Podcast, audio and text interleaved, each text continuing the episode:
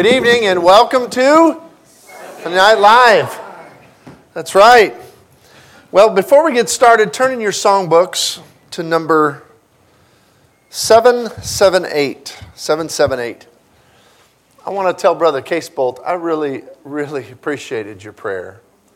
And you're praying that the church in Mississippi will love the Williams. Well, we're praying that the next preacher at Waterford will love all of you as much as we do. And so, thank you, brother. And that's certainly how we feel. And I was telling Lenora earlier today, we're going to reserve one of the bedrooms in our house since we're empty nesters and we'll be there all by ourselves except when they come and visit. So, we will have a reserved bedroom called the Waterford Room.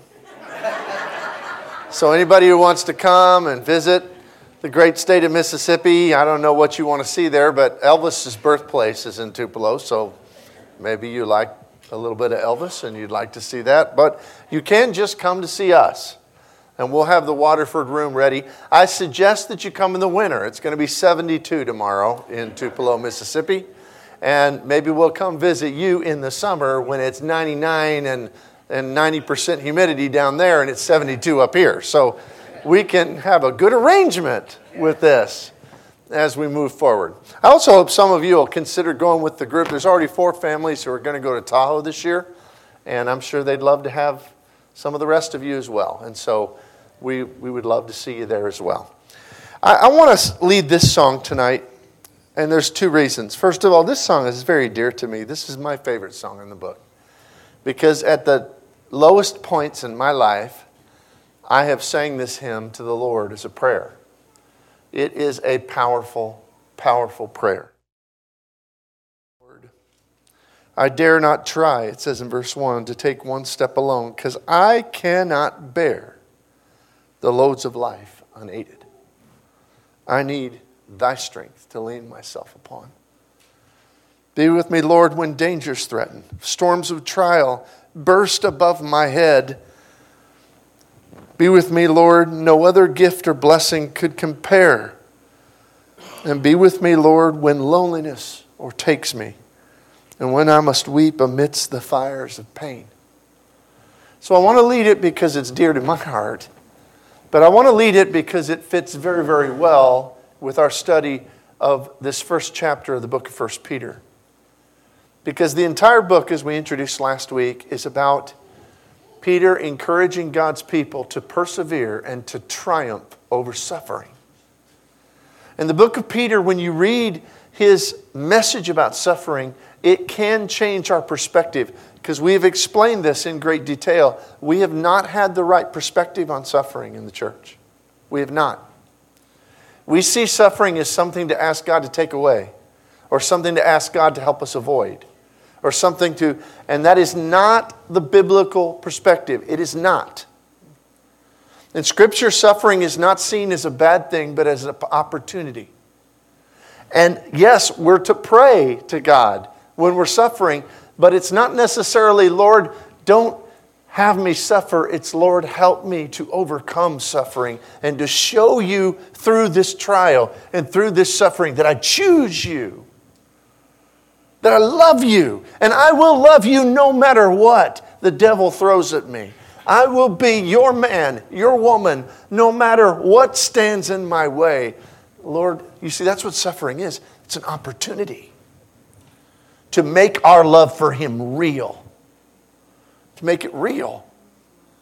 But we have to, the only way a believer can do that is if the Lord is with us and we rely on Him.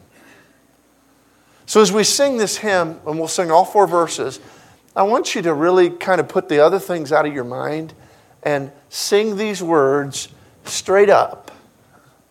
Sing these words towards heaven, not just in your mind and not just words that you, that you just repeat, but rather sing the words as a prayer. What a powerful prayer it is.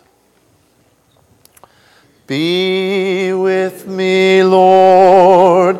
I cannot live without thee. I dare not try to take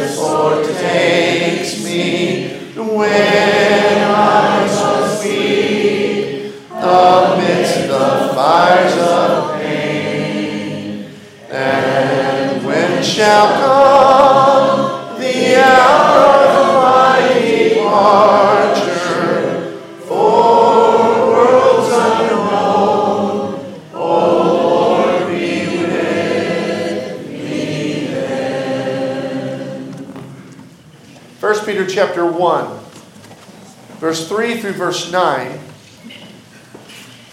Of course, we've mentioned that 1 Peter is an encouragement to people who will face soon some very difficult hardship. And he starts off in verses 3 and 4 that we examined in great detail last week.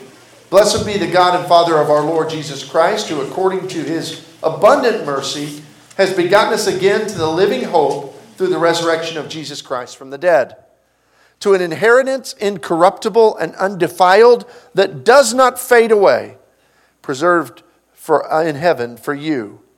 Now, he roots, first of all, this hope that we find in Christ on that which the Apostle Paul will tell us is the very root, the very foundation, the pillar, the cornerstone, if you will, of our hope.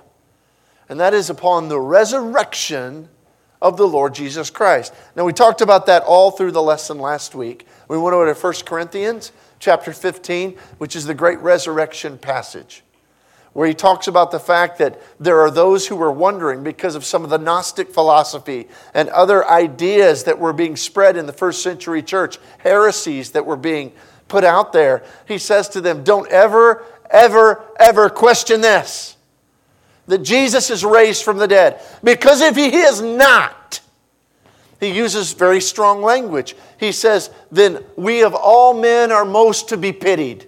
We're most pitiable. That's a strong word. Pitied. That means pathetic. That means sad and deluded. I mean, you've known people like that that you felt bad for before, right? Who were living a lie who were living a sad and deluded existence. And so we don't want to be those people. But he says if Jesus is still in the ground, then we are those people. Then people should pity us because we've built our entire lives upon nothing but a lie. Because none of the rest of the scriptures matter, they don't. None of the rest of the instructions in Scripture are valid. They aren't. If Jesus, making the claim that he would die and be raised again, if he's still in the ground, then he's a fraud or a liar or a lunatic. If he's still in the ground, then indeed we don't have any salvation from our sins because his death was meaningless and there is no hope of life after death. And if there's no hope of life after death, then this is all we got. And when we're dead, we're like Rover, we're dead all over. And so Paul says this in 1 Corinthians 15 For if Christ is not resurrected from the dead, let us eat and drink and be merry, for tomorrow we die. And his implication is, and we're just dead. And that's really a, it's really a profound and sad thought for people who don't believe in God.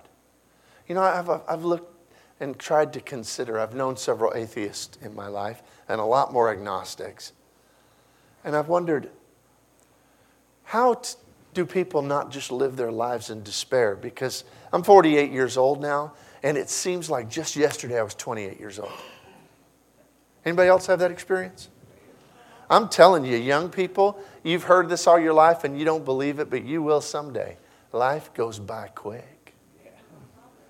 This life is short. We are but a vapor that appeareth for a little while and then vanisheth away, James tells us.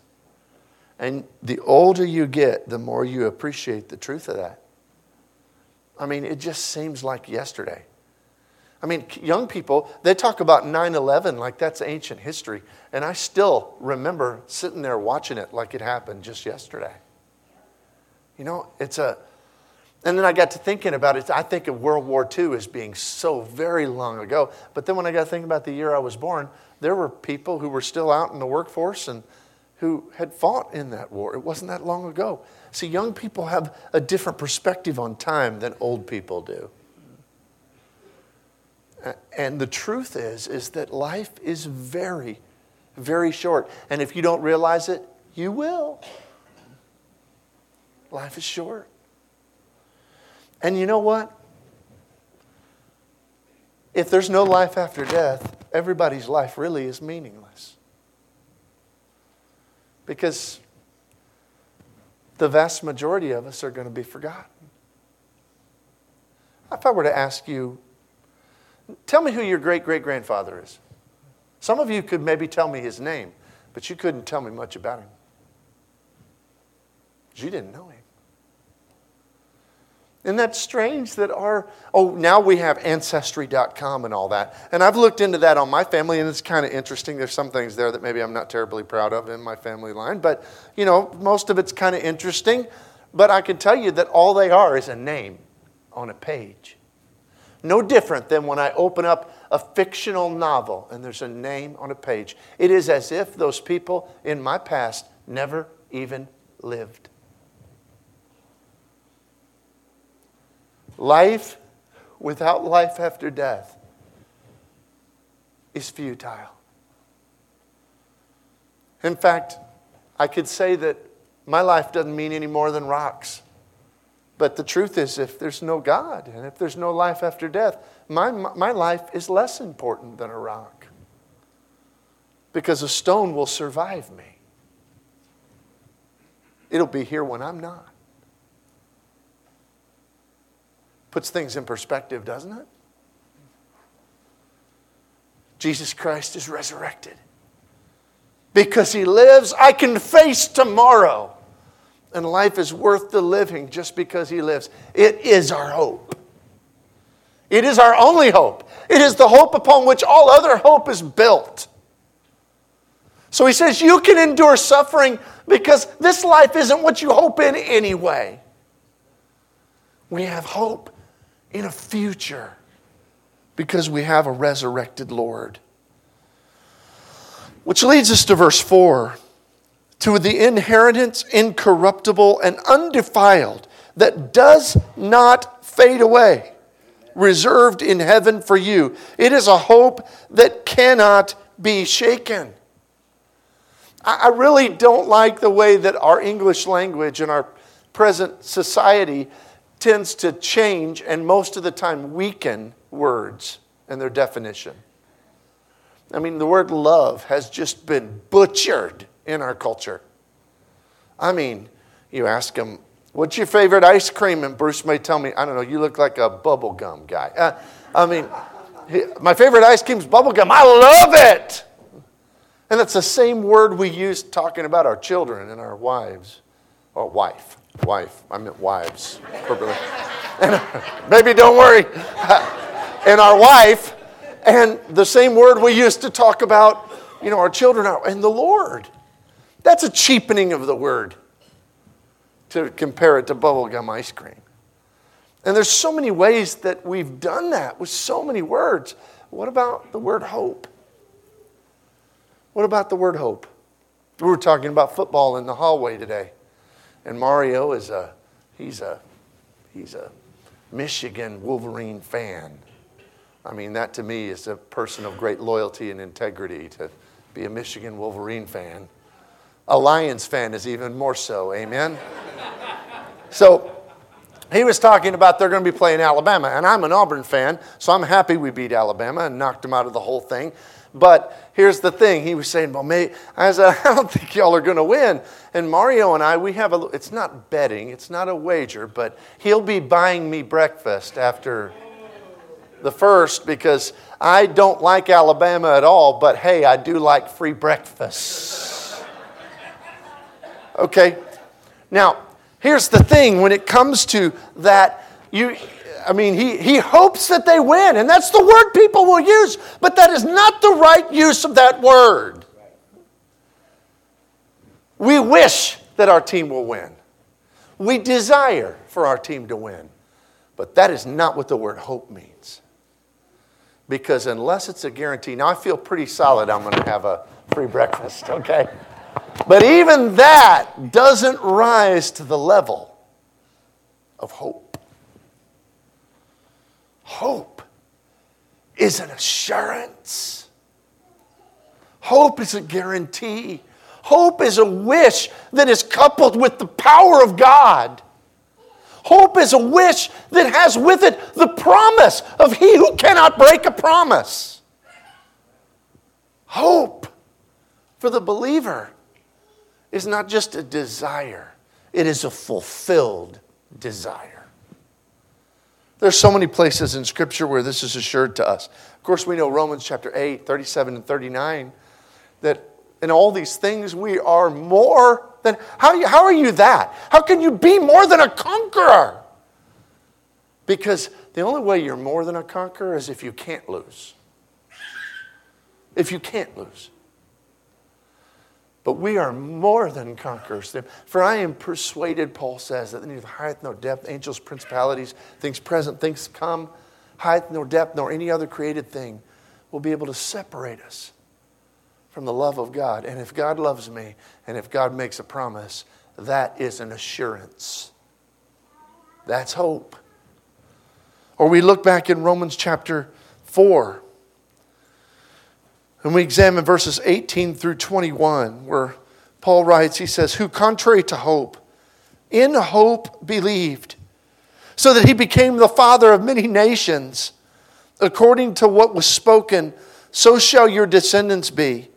And not being weak in faith, he did not consider his own body already dead since he was about 100 years old, talking about Abraham, and the dead, deadness of Sarah's womb. He did not waver at the promise of God. Listen to those words. He did not waver at the promise of God through unbelief, but was strengthened in faith, giving glory to God and being fully convinced that what he had promised, he was able to perform. And Paul starts that section by saying, contrary to hope, in hope believed. He's saying, regardless of what the hope the world defines it as, we have a hope that's different because we don't waver. It's a hope that's built on the assurances of God, on the presence of God. It's a hope that cannot be shaken. That's why they could persevere through any suffering, any trial, any difficulty because nothing, height, nor depth, nor angels, nor principalities, nor, nor life, nor death, nor height, depth, any other created thing can separate us from the love of God. So you see, Christians can see any momentary difficulty in a different light, through different lenses, through the lenses of faith and hope. And then in verses 5 through 9 of our text in 1 Peter 1, it says, Who are kept by the power of God through faith for salvation, ready to be revealed in the last time. In this you greatly rejoice, though for a little while, if need be, you have been grieved by various trials. He's not denying that the believer, this is no health and wealth gospel. He's saying believers are going to have trials.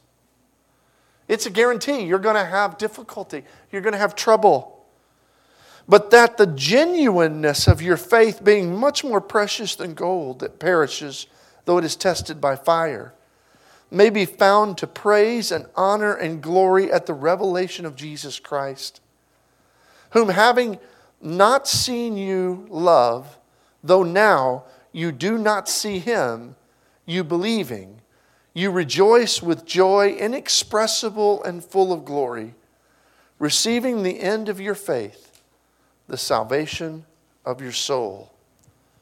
So he wraps up this truth that Christian hope is dependent upon the resurrection, that that hope is a hope that cannot be shaken with this point, that because of that hope, we can persevere through any trial this earth has to throw at us.